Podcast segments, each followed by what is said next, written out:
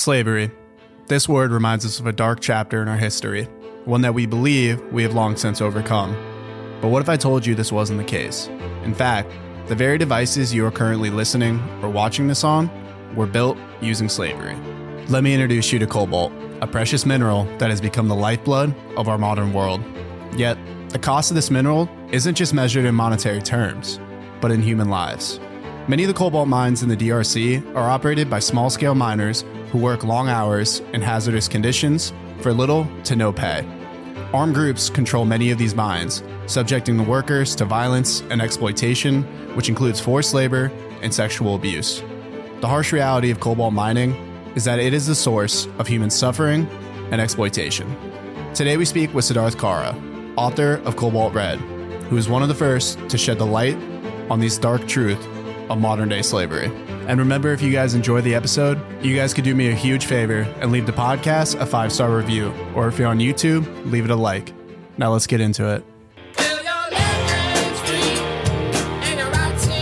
So, I guess to start off at the top, for maybe somebody that doesn't have any experience with what's happening in the Congo, has been able to read Cobalt Red, whatever it might be, can you just give a quick synopsis of what is happening in the Congo?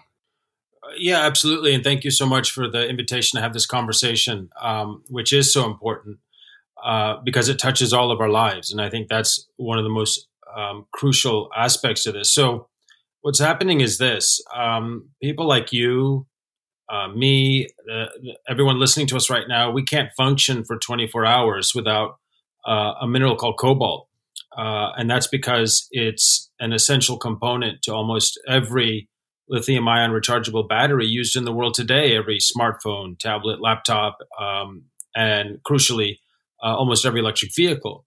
And about three fourths of the world's supply of cobalt is mined in the Democratic Republic of the Congo. And contrary to stories you might hear from tech and EV companies at the top of the supply chain, uh, it's mined in utterly degrading um, appalling conditions uh, that are destructive not just to the population, to the human beings living there, uh, but to the environment around them. Uh, and that's why um, uh, this book is so important. These stories are so important because it touches our lives. And I think you put your finger on an, uh, a crucial aspect to this, which is to try to inhabit the shoes of the people there, to to feel that sense of connection to them and their lives because we are so deeply connected to them. We can't uh, make it from one day to the next without relying on them, and yet they seem uh, so far away and disconnected from us. And that's the purpose of Cobalt Red is to bring their voices out into the world, a world that can't function without their suffering. And can you maybe explain how things kind of became the way they are? I mean, it's been an evolution and a pipeline where it seems like things have just continually gotten worse whether it's the rampant corruption that's kind of stagnated, deals that they've made with China. There's a lot in there's a lot in play that's really kind of created the situation we see now. So can you kind of say how stuff really got started and how it's came to where it is today? Yeah, well, I mean, how far do, does one want to go back? Because the thing with the Congo is, uh, you can you can draw a line and say, okay, the misery started here, but then you realize, no, actually, it goes back further. It goes back further. Uh, and I think that's one of the great tragedies uh, of the heart of Africa, uh, of the Congo, is just been pillaged, ransacked, enslaved, uh, and marauded by uh, foreign powers uh, who come in search of its treasures. And this goes back centuries.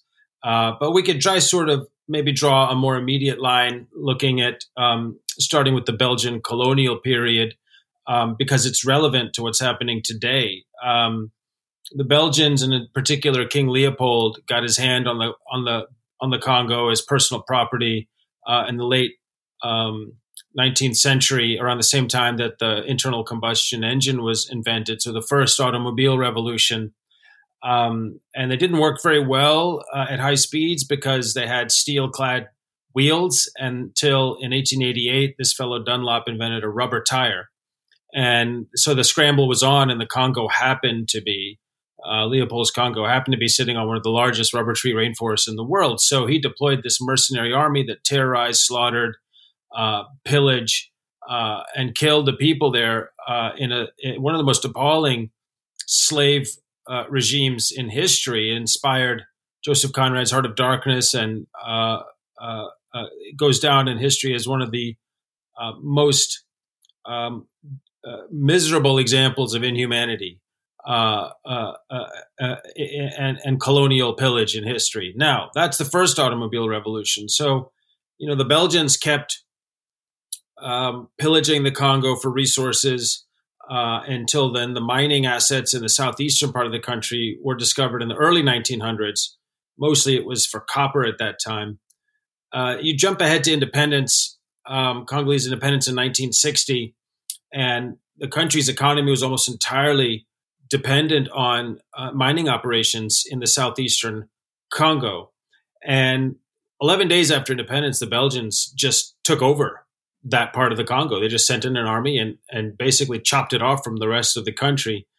And the country's prime minister, who had been democratically elected, tried to to intervene. He tried to reunify the country, get the Belgians expelled. To make a long story short, they conspired with the U.S. and some other countries to assassinate this man uh, and prop up a bloody dictator in his place. And it's been one dictator after another, which gets us to the present time.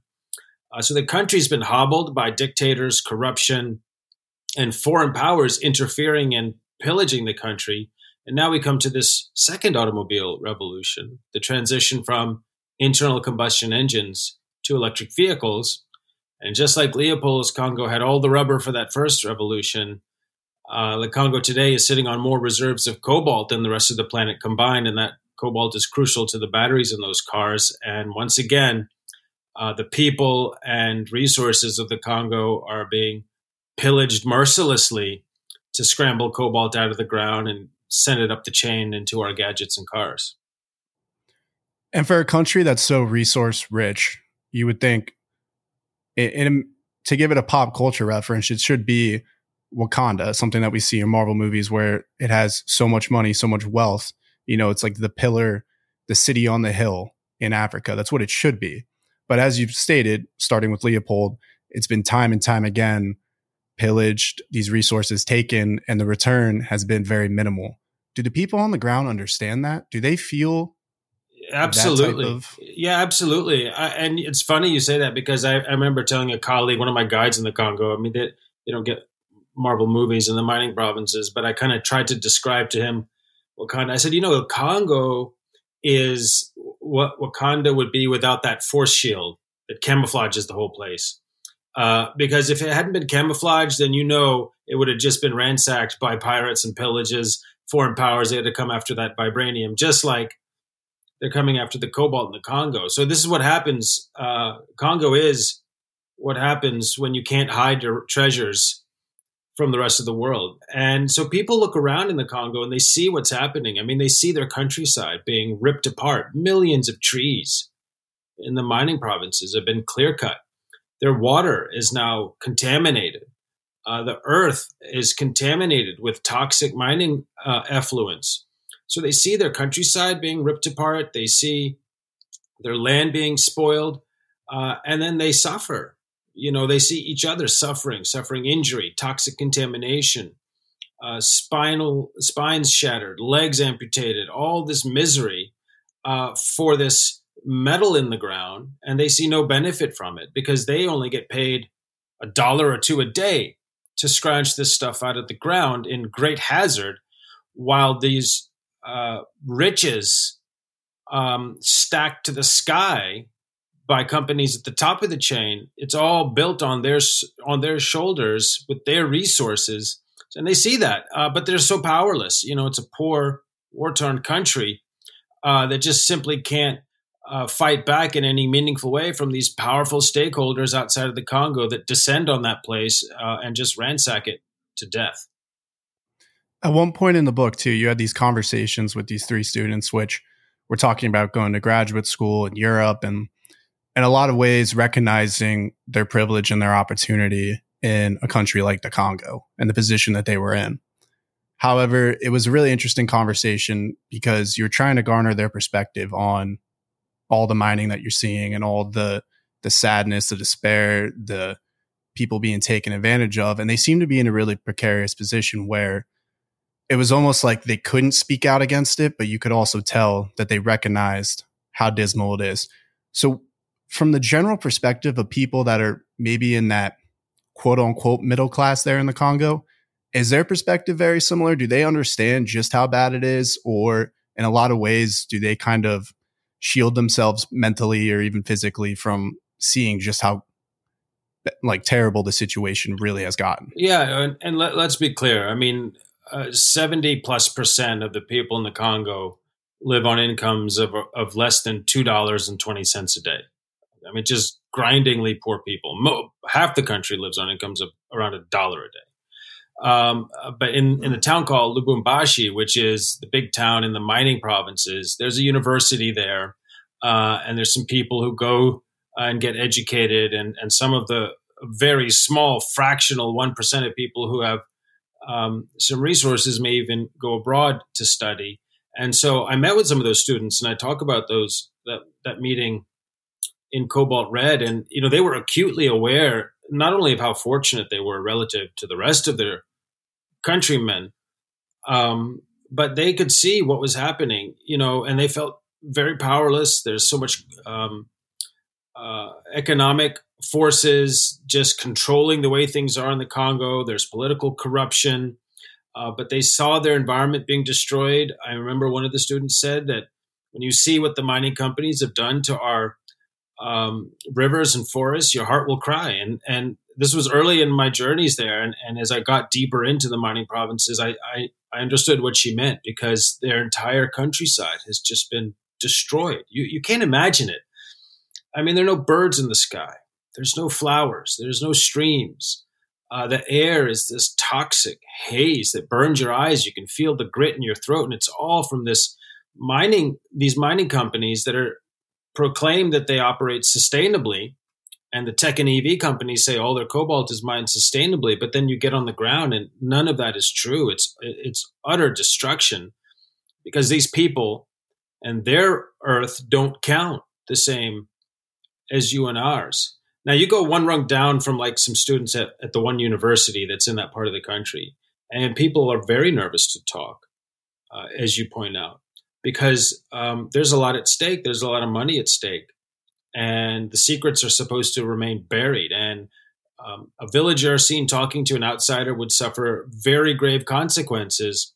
Um, this truth is supposed to be buried, and, and my hope is that Cobalt Red is helping to bring this truth out into the world for the first time.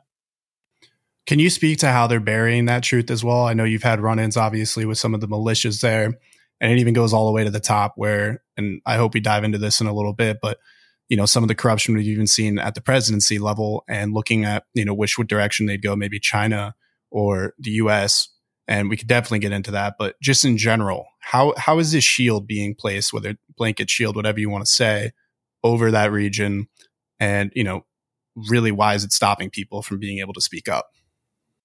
Well, the, the, the cobalt mining provinces in the Congo, uh, which again is the southeastern corner of the country, um, is heavily militarized. You know, much of the Congo is just a lawless frontier, uh, roving militias. It's just there's no control by the government. There's no control by anyone. Uh, but the mining provinces, because there's so much money at stake. I mean, the, the entire country's economy um, is dependent on those mining assets uh, the economy such as it is. Um, so it's heavily guarded. There, there's there's mining police, there's Republican Guard, there's the army, and then even in those provinces, there's roving militias that just kind of carve out a territory and control it. All these soldiers are packing AK-47s and machetes, and their job uh, is twofold. Number one, just make sure the mines are secure and the cobalt is flowing, and number two, keep keep prying eyes out because truth of what's happening there is a horror. It's a modern day mm-hmm. horror. Um, and that truth can't come out because it puts everything at risk. Because at the top of the chain, Apple, Tesla, Samsung, BMW, Daimler, Google, the rest of them all claim that the mining operations and the cobalt in their supply chains is all sustainably mined, that every participant in their supply chain their human rights are, are, are protected and preserved and respected. And so nothing can uh, contradict that, that narrative. you know, but the truth contradicts that narrative. And so the truth has to be contained. And that's why it's so heavily guarded, so hard to get into those areas, so hard to move around, and why people are so afraid to talk to outsiders because uh, once that veil of darkness is pierced and light flows through, and people can see that there's a an absolute horror taking place in the Congo in order for us to have our rechargeable lives, uh, people won't stand for it.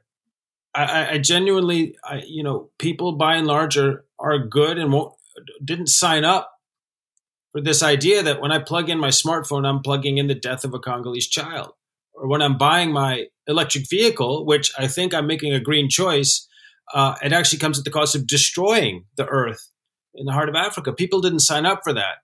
Uh, but that's what the truth is. And that's why it's so heavily guarded. But now the truth is emerging and the voices of the Congolese people are being heard. How deep do you think that communication pipeline goes? Do you think these Apple, Tesla, whatever company you want to name, do they know? Do they communicate that it has to be kept secret, or is that you know at the will of the Congolese I, government? You know, it's like this. They all know what's happening on the ground. Um, they all know and yet they sit back and put out these statements that uh, their supply chains are clean and the mines are run on a sustainable basis. Uh, but they know what's happening on the ground, and they know that these secrets, one way or another, will be protected and preserved. And whoever's job it is, whether it's the Congolese government, Chinese mining company, local army officials, you know, they know that these secrets will be protected up to a point and I think we've reached that point now as this truth starts to, uh, to emerge. I've been journalists heading down there, NGOs trying to do work. And of course, this is the first book, Cobalt Red, uh, that's really revealing the full extent of this horror. And so now the question is, what are they going to do about it? Um, you know, they've kind of boxed themselves in a corner because, on the one hand, if they say, well, we didn't know, now that we know, we'll do something about it, then the question is, how did you not know? Isn't it your job to know your supply chain? Haven't you been saying all this time that your supply chain is untainted by child labor and hazardous labor and so on? So, on the one hand, you're telling me everything's all right, but you didn't know. Or they could say, well, we knew all along, but didn't address it. you know, that's not going to work either. So they're pinned in a corner, but they've put themselves in that corner. And now the question is, uh, which shoe is going to drop. Uh, and it's up to us to keep amplifying this message uh, and building the pressure until the people in the Congo, in Africa, and the world around them is treated with the same respect and care as our people and our world are treated here. And can you dispel the myth of clean cobalt? Because that's the common claim that you get from these top companies. And obviously, there's a lot of different areas in the supply chain that makes that very untrue. But like you're saying, we have to keep them honest. So I think understanding why that claim in itself is a myth is really critical. Yeah, I'll, I'll lay it out. Um, and, and so let's be clear. Three fourths of the world's supply of cobalt comes from the Congo, and there's absolutely no such thing as a clean supply chain of cobalt from the Congo. So there's no clean cobalt out there. Okay. Uh, and now, why do I say that? Well, first and foremost, what do we mean by clean? That it's mined on a, in a sustainable way without environmental damage. That if a tree is chopped down, one is planted somewhere else to take its place, and so on. Well, none of that is happening. Uh, the environment has been obliterated there. And I put up time lapse photos on social media showing like 2013, 2020, and you see entire countryside destroyed, trees gone, lakes gone. Now you get on the ground and it's all this toxic contamination. So people are getting cancer, thyroid disease, respiratory ailments, birth defects, a whole public health catastrophe because of all of the pollution and toxic contamination from mining companies. So, right there already, there's no such thing as clean cobalt, just from the environmental standpoint and the public health standpoint. Now we layer in human rights. And they'll say, well, there's no uh, cobalt mined through artisanal techniques in our supply chain. And they use this term. There's industrial mining, which means heavy machinery and so on. And then there's artisanal mining. So already they're using words that misrepresent the reality. This term conjures the image of people baking bread or making trinkets or whatever, like quaint artisanal techniques. But the, what it means is some of the poorest people in the world with their bare hands or a pickaxe or a stretch of rebar caked up to their neck in toxic filth because cobalt is toxic, scrounging cobalt out of the ground. So they say that's not in their supply chain. And they'll all say that. So then you have to ask yourself, well, if artisanal cobalt, cobalt dug out of the ground by this population of people, is not in anybody's supply chain, where's it all going? So it's kind of just a silly proposition. Uh, but here's why we know it's going into their supply chain. Number one, they'll say there's no artisanal mining that's taking place at industrial mines. And I've been to most of the industrial mines in the Congo, not all of them, but most of them. And there are artisanal miners digging inside all of them. And what they dig out of the ground for a dollar or two a day in hazardous conditions, suffering shattered legs and pit wall collapses and toxic exposure, is all added into the industrial production and then categorized as industrial.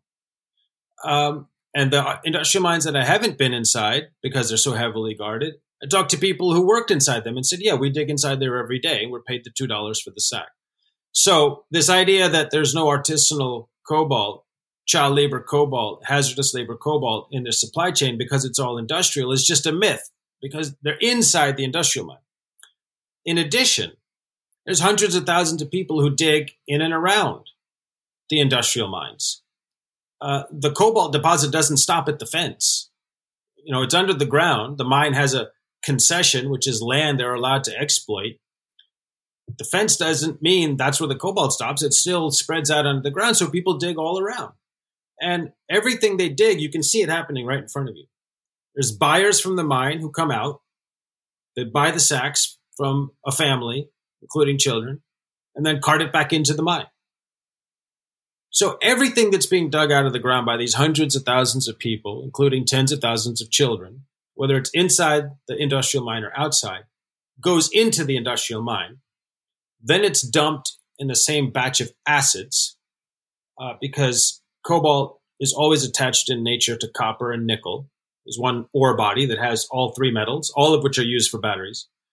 Uh, but the industrial company has to separate the metals because they have different royalty rates to pay to the Congolese government. So it's all dumped into the same batch of acids. And from that point forward, you can't tell what came from an excavator, what came from the hand of a child. So before it's ever left the Congo, there's no way to claim there's a clean supply chain of cobalt. And can you explain too why the people on the ground it's they're basically locked out of having any opportunity to actually mine and sell the cobalt themselves or even be able to set up their own mining operations as a community? Well, all the I mean, the the people who live there have been pushed to a cliff's edge. You see, big big foreign mining companies came in and just bought up enormous enormous tracts of, of the countryside. I mean, entire swaths of the countryside. When I say enormous, this is what I mean. The largest copper cobalt mining concession in the Congo. Concession is the land they can exploit. The largest copper cobalt mining concession in the Congo is about the size of London. So you have to imagine a city sized swath of earth under the control of a mining company being ripped apart, obliterated uh, uh, for mining excavation. Now, there were tens of thousands, maybe hundreds of thousands of people who were living on that land before, farming, catching fish, and so on. And they're all kicked out.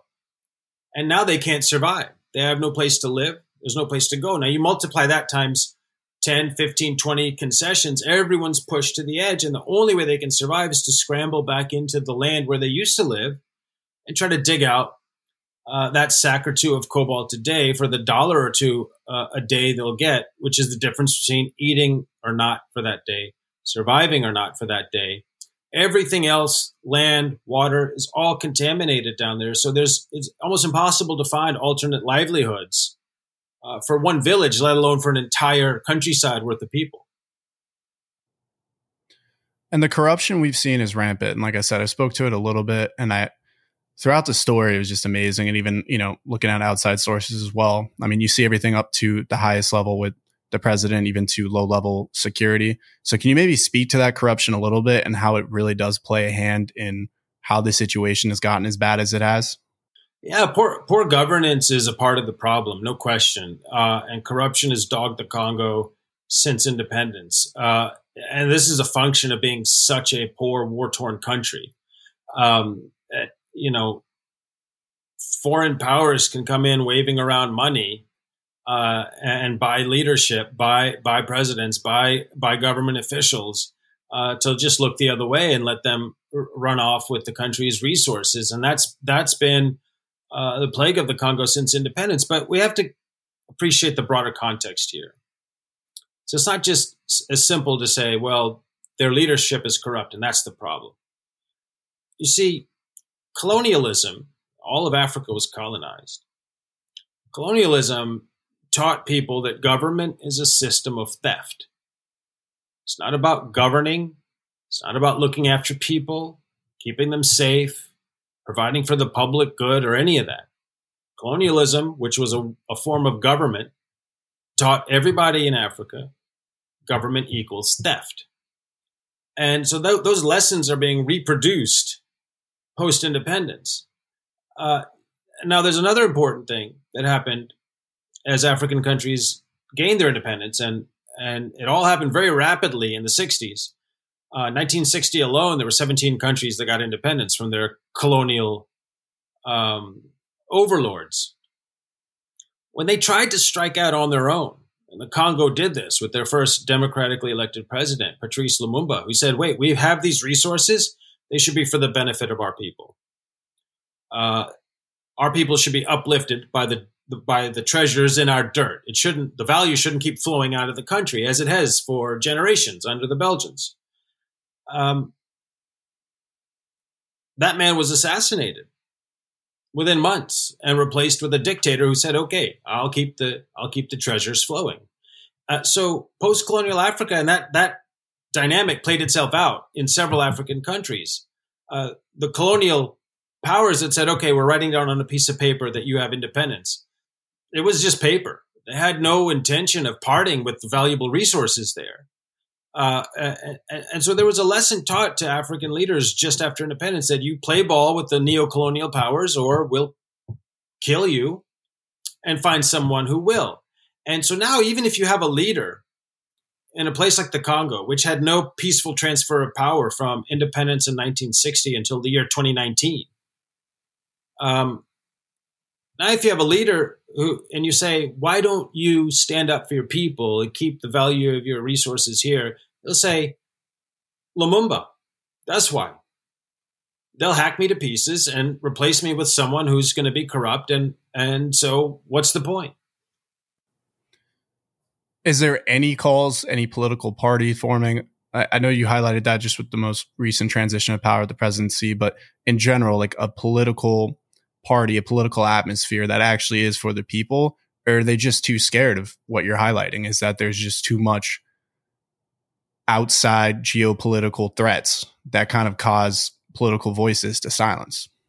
You know, those those sort of geopolitical influences, the power brokers outside of the Congo wield enormous influence uh, and threat over the country. Now, that said, the current president who uh, came into power just a couple of years ago, in well, 2020, uh, President Tshisekedi, and that was the, the first peaceful transfer of power since 1960.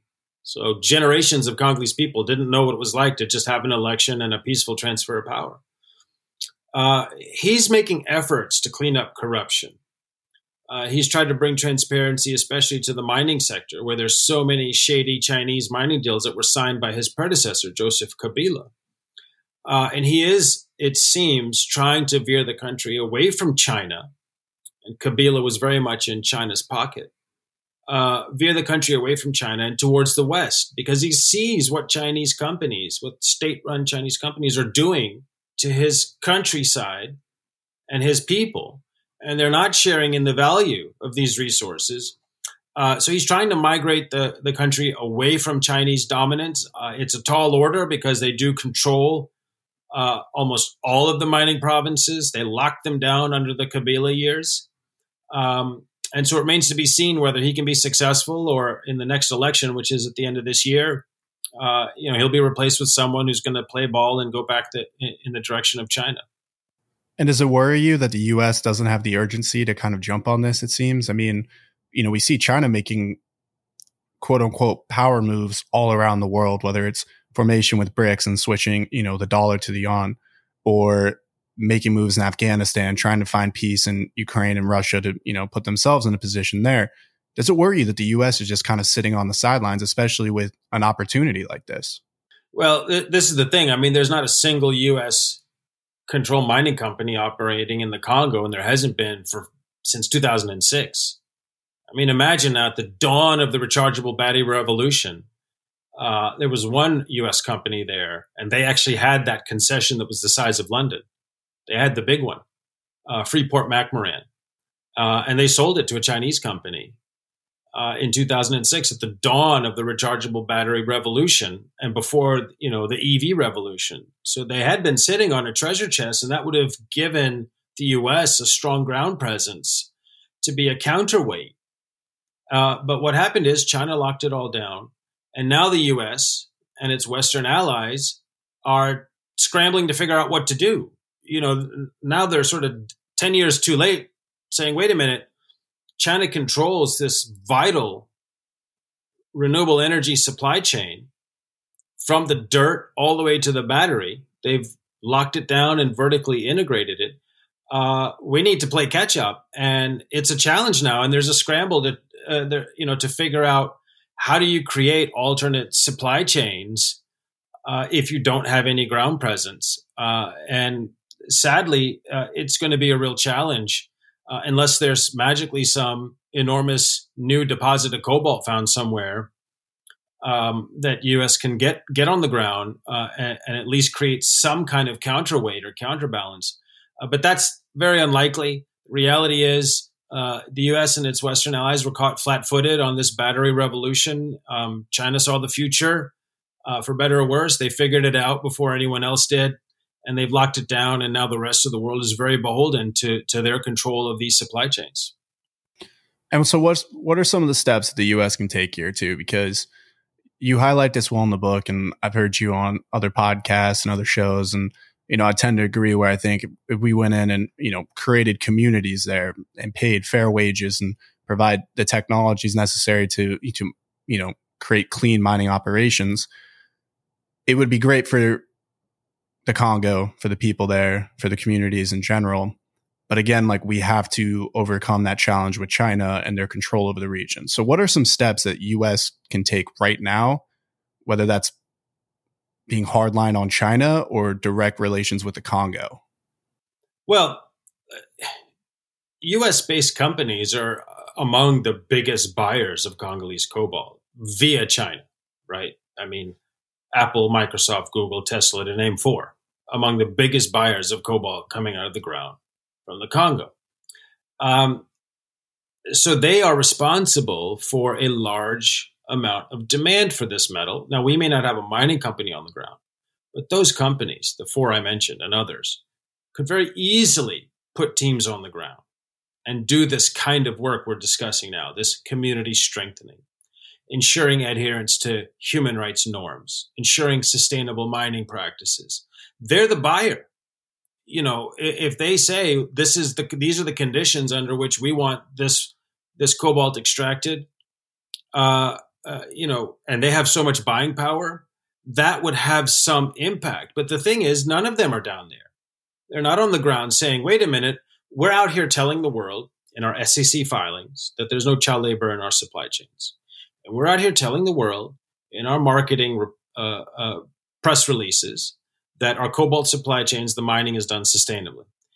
Uh, well, get on the ground and actually make sure that's happening as you say it is, because it's not good enough to just say it. You have to get on the ground and then maintain it, ensure it.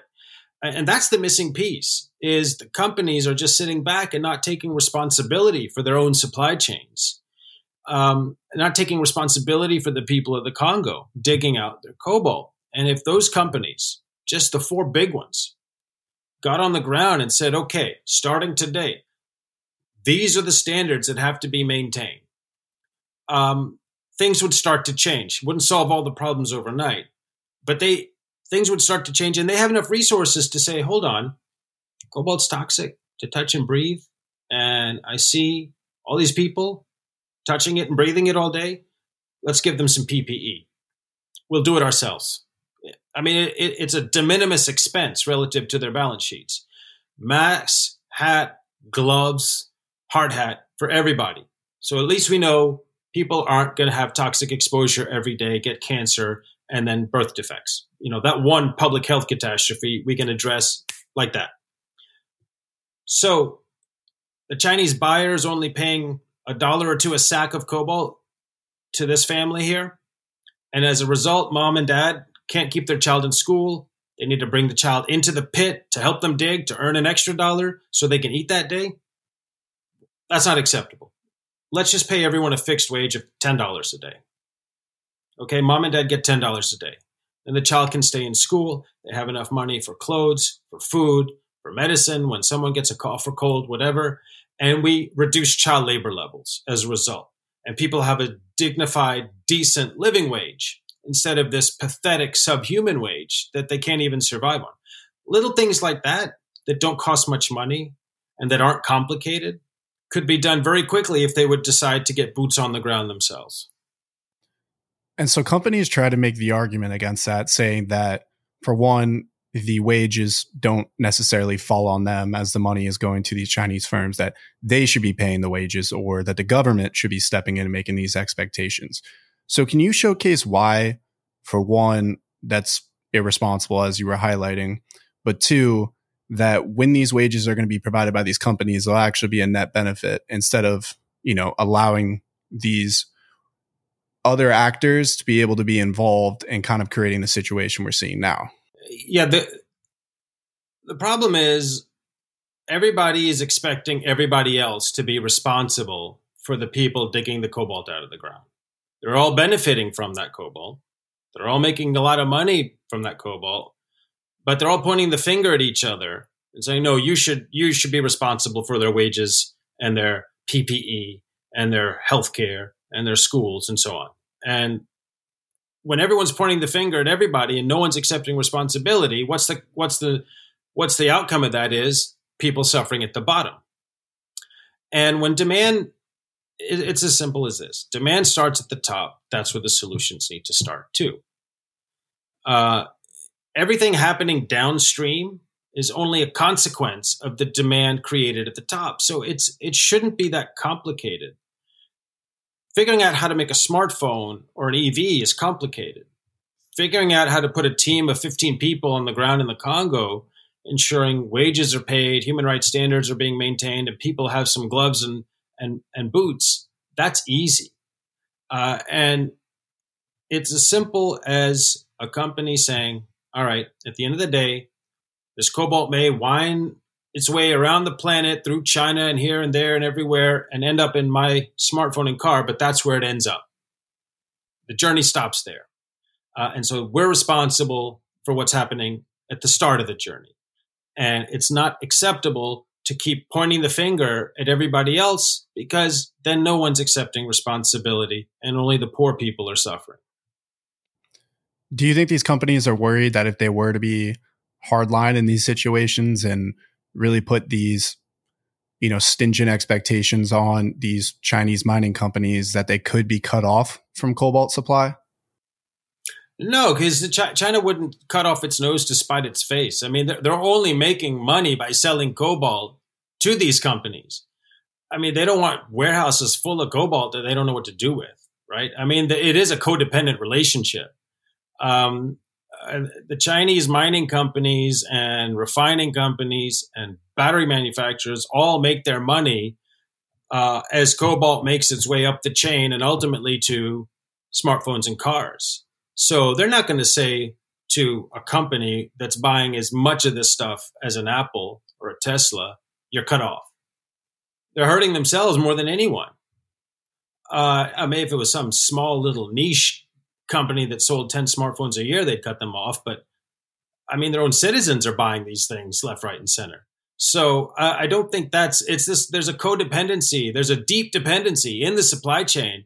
You know, they all require each other, and no one can hurt the other. And that's why they kind of all sit back, twiddling their thumbs, hoping no one's paying attention to the slaughter of the Congolese people, uh, because then they have to reconcile their false marketing statements with the truth and then do something about it. But look, at the end of the day, all of this is just is so simple. It would not even be that expensive. These companies wouldn't even notice the expense. I mean, I'm sure I haven't done the math recently, but probably one tenth of the annual bonus of the CEO would fund several years of $10 a day income for the few hundred thousand people in the Congo digging cobalt out of the ground, as well as the one time cost of their PPE with enough money left over to maybe build a few schools and a few public health clinics and clean up some of the water that's been polluted along the way and go plant some trees for the millions that were chopped down. It, it, it wouldn't be that expensive. Uh, it's the only reason you can come, the only conclusion you can come to as to why this, this simple set of steps hasn't been undertaken. It's because nobody up the chain thinks the Congolese people are worth it. They're worth less than us, and their environment is worth worth less than ours, and that's why it's okay to pillage them and destroy their environment because they're worth less, and that's the colonial mindset persisting into the modern era. And do you think they've taken advantage of the political situation that we've been having with, you know, the there's a dynamic happening uh, for you know decades now, but recently in the past few years, especially between China and the U.S. and this idea of being you know the top notch competitors, and people want to say you know there there's calls people think we're inching towards war. Wh- whatever perspective you might want to take on it, is that anytime China's involved in a situation, there's always calls in the U.S. for almost aggressive counterplay to that so do you think companies are also taking advantage of this situation where since China is the main player there currently, they're able to kind of bounce off expectations that would be held on them because the US isn't there that they don't want to be associated with the situation where China's kind of the overwhelming force?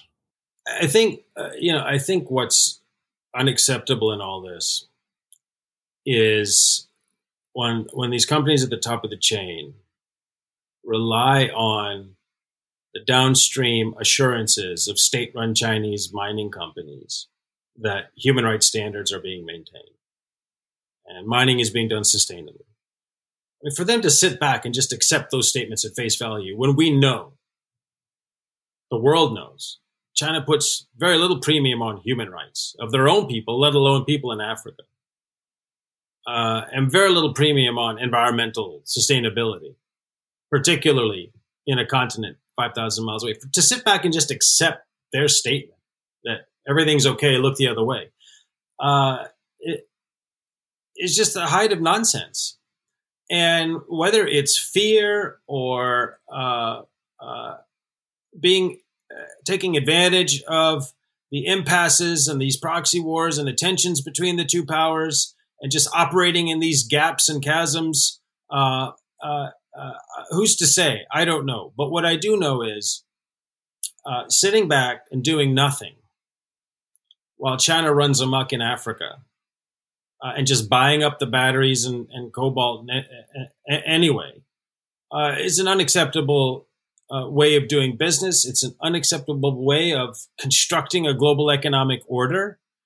Uh, you know, in essence, we're saying, well, people are being shot, but we're not pulling the trigger. We're just doing business with the person pulling the trigger. I mean, that's that's uh, that's farcical reasoning, uh, and it should be unacceptable to everybody. Uh, you should actually say, "Wait a minute, how can you be doing business with companies that behave in this way? You know they're behaving badly. The truth is coming out. Uh, you can't sit back and do nothing about it whether there is intergovernmental tension or not, at the end of the day, you're a private company. I mean, you're a non-governmental uh, agency, you're a, a corporation, uh, which has not just a obligation to your consumers and shareholders, but also an obligation to maintain certain shared principles and standards of how we do business. And it's important that US based companies spearhead a different model for how the global economy should be functioning. It should not be corruption and bribery for resources and human rights tossed into the trash bin. It should be, yeah, we're going to make money and do well, but we're also going to make sure ourselves, not accept someone else's word for it, we're going to make sure ourselves, with boots on the ground, that our principles of a, as a country, our shared values for the importance of human rights and environmental sustainability are maintained all the way down our supply chains. Speaking of proxy wars, you mentioned that really quick in in the spiel there, and it's we see with Ukraine billions of dollars was quickly sent to the conflict happening there. And if you go on Twitter, if you go on any social media site, a lot of the American people's support for Ukraine is, is pretty prevalent. In a lot of ways, the consumer holds the power in these situations. Do you think there's a level of willful, willful ignorance about the situation? Because, like you said, someone right now is listening to this on a phone or watching on a computer. You know, they might be getting in their Tesla right after and listening in there. These cobalt's everywhere. So do you think there's a willful ignorance where they don't want to know where these devices they use every day is actually coming from? Well, I think I think this uh, this horror was hidden from the world um, for the last 15 years.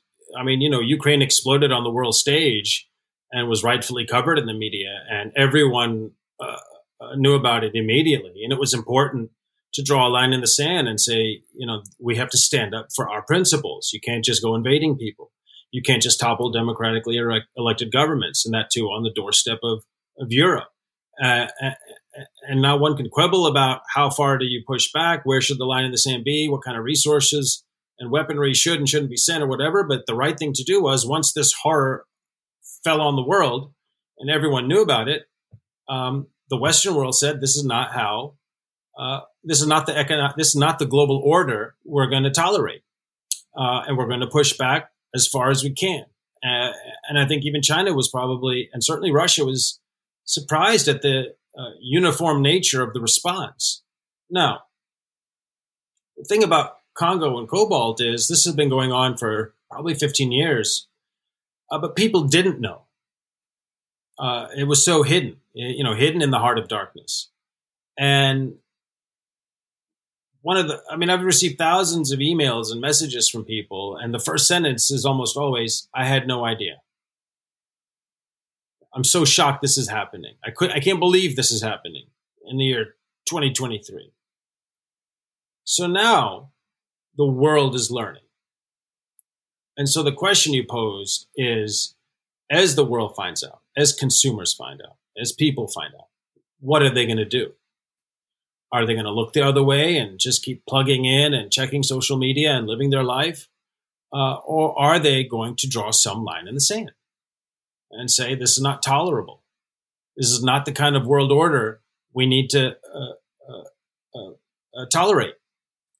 And what can consumers do? That's that's an important question. Uh, the answer is not nothing. They certainly can't solve the problem, but it's also not to do nothing. And I think the role people can play is to spread awareness. As this truth comes out, and as as as the voices of the Congolese people spread around the world, and people learn about it, um, our responsibility collectively is to continue amplifying their voices like the conversation you and I are having now. You reached out to me, you saw an interview I did, you said this is an important conversation. Something's happening that I can't tolerate, and I want, I want to tell people about it. And so now you and I are talking. And someone's going to hear this conversation, right? And it's just going to continue growing as this truth washes over the world, floods over the world. And then, as always happens through history, when a horror is revealed to the world, there is some community of conscience that forms. Okay, and they say, this is not tolerable. We cannot let this injustice stand. And with their force of will, they will drag the rest of humanity along with them to set something right. You know, every human being listening to this isn't in a position to solve this problem, but we can spread awareness and then ultimately be agents of support for those who do come forward to lead a new movement. And it happened with the first Congo horror that we talked about, you know, 40 minutes ago uh, with Leopold. When that horror was revealed, there was a community that formed, community of conscience that said this is not tolerable. And it was a handful, just a handful of people. And they dragged the rest of humanity forward until they brought that regime down in the Congo. And something will happen like that today. Uh, there will be a group of people who will find out what levers to pull and what buttons to push to advance our collective morality until this injustice is set right. And let's bring it back to the Congo. You highlighted this where, you know, cobalt, the need for cobalt is just going to continue to expand. You know, there's estimates where it looks to double or triple within the next decade. You know, the the rapid increase it's on is is unbelievable. And they've made many economic deals, which essentially is draining the com- country of the cobalt without getting a fair return, while also having a population increase that's expected to double by, you know, 2040 to 2050. Does it worry you that the country, with those expectations in itself, is set on the path of what could be seen as almost an economic collapse because of this?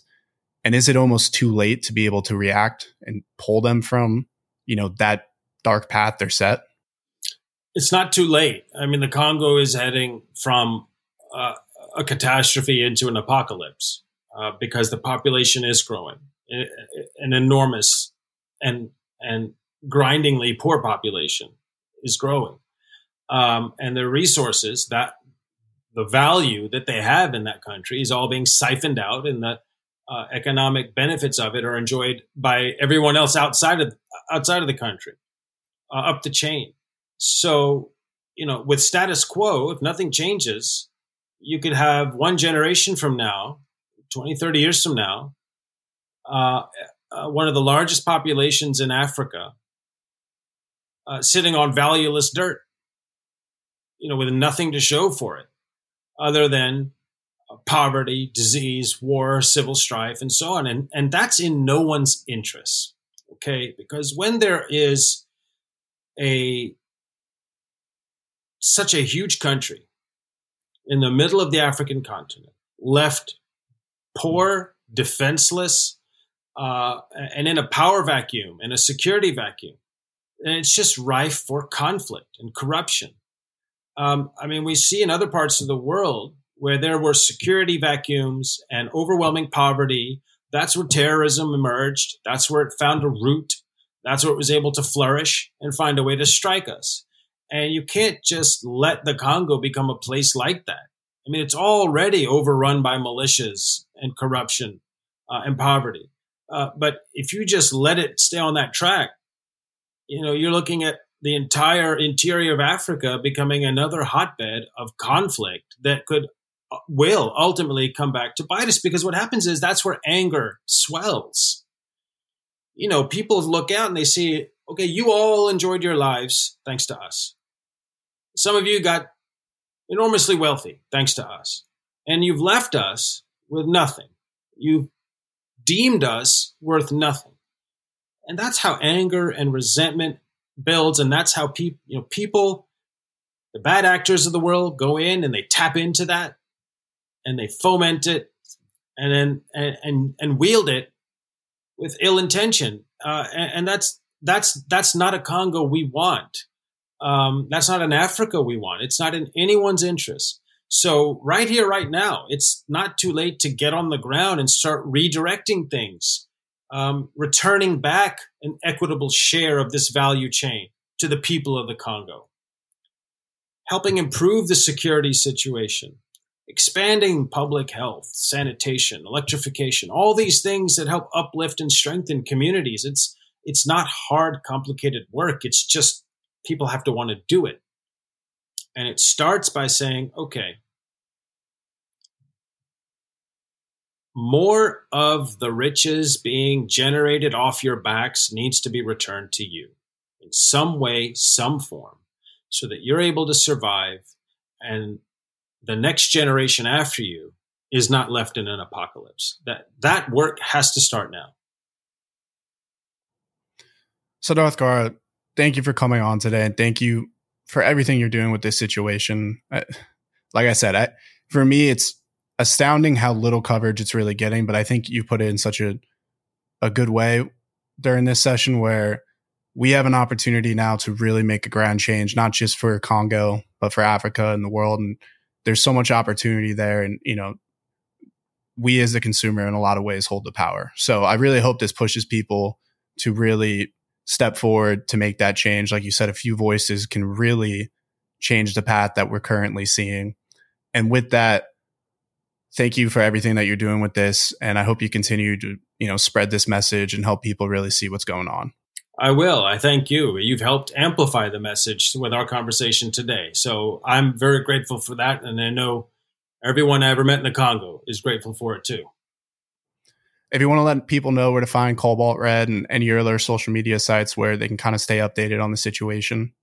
Yeah, I mean, Cobalt Red you can buy anywhere, bookstores, online, of course, and I'm on Twitter at Siddharth Kara, uh, also on Instagram, I think Siddharth.Kara, and I tend to post updates, uh, uh, meaningful news, and uh, and even the odd picture from the field on, uh, on social media as well. Awesome, man. Well, thank you again for thank coming you. on.